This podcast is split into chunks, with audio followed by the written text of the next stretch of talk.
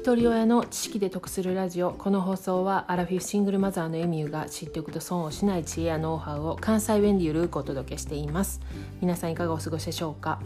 今日は舌を鍛えると得する3つの効果についてお話したいと思います。これもまた老化減少シリーズになるんですけれども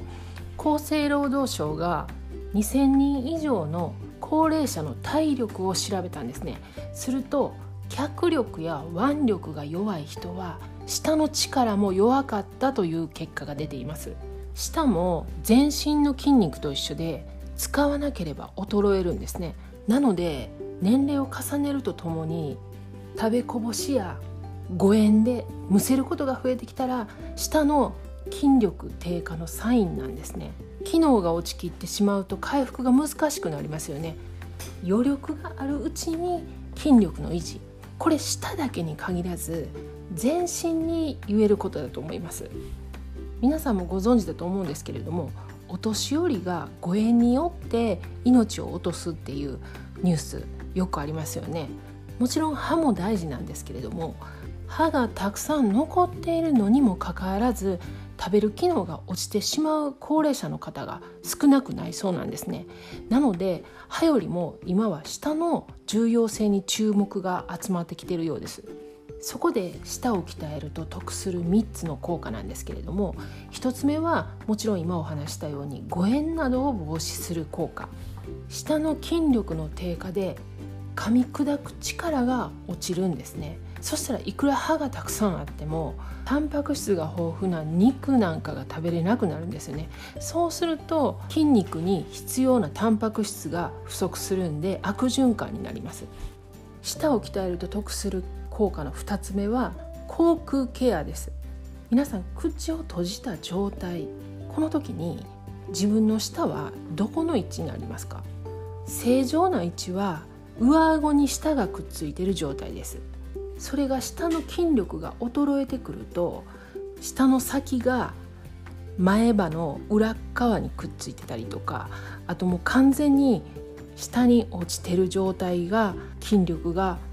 衰えてる状態なんですね。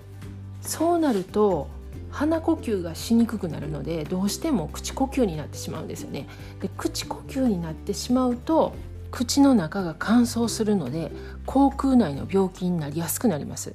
でそれによって歯を失う可能性が高くなるんですね。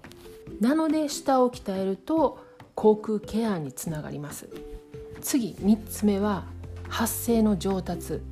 よくプロがする滑舌のトレーニングは舌を使った筋トレをするそうですで私は3年前からずっとこの舌のトレーニングをしてるんですけれども当初の目的はほうれい線をなくす薄くするっていうのが目的だったんですね。で毎日舌回しといって、えっと、口を閉じた状態で舌で歯茎をなぞるように動かすんですね。でこれを、えっと、右回り20回左回り20回っていうのを3年続けてます。でほうれい線に関する効果で言うと正直全然改善されてないどころかどんどん年とともにほうれい線がひどくなってるように思うんですけれども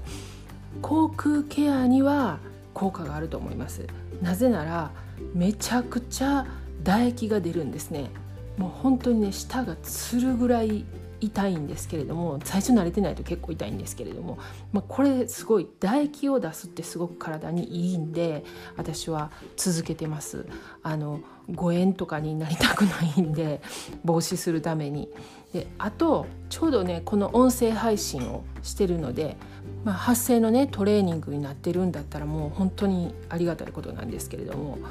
もう滑舌はもうその日によっていい時もあればね全然ろれつ回ってないような時もあるんですけれども、まあ、これからもこの下回しは続けていこうかなと思います。で今回この舌についての配信をしたきっかけは昨日ね子供たちと話してた時に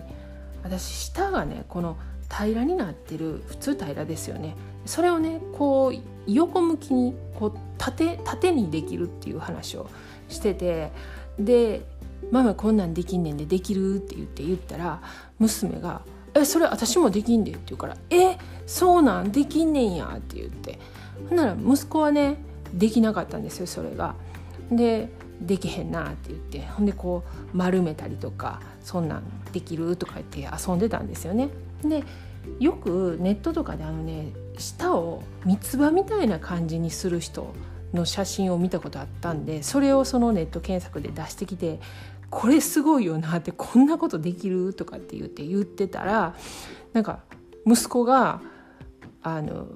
一生懸命こう舌をねぐっとこう力入れたりとかしてたんですよねそうしたら娘が「えできてる!」って言ってほんで息子もその娘の「できてる!」って言ったのにもうめっちゃなんかびっくりして「えそんなことできてんねんやん俺」みたいな感じででもう3人で大笑いしてえそれできんの？って言ってで息子もまさかそんなこと自分ができてると思わなかったからあのもう洗面所行ってもう鏡見ながら「うわ!」とか言って「怖い!」とか言ってやってたんですけれども